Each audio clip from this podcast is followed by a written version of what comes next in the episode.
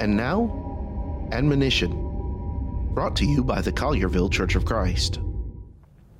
Mark chapter 6, verse 16, we read this But when Herod heard thereof, he said, It is John, whom I beheaded. He is risen from the dead. Herod believed that Jesus and the miracles that he was performing, and because of those things, that Jesus was John the Baptist, returned from the dead.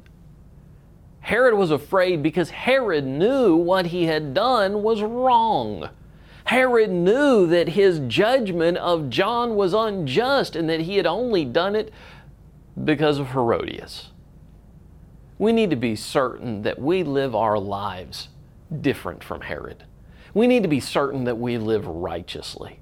We need to be certain that we live in a way that we can stand before God on the day of judgment and know that we've lived in good conscience, not like Herod.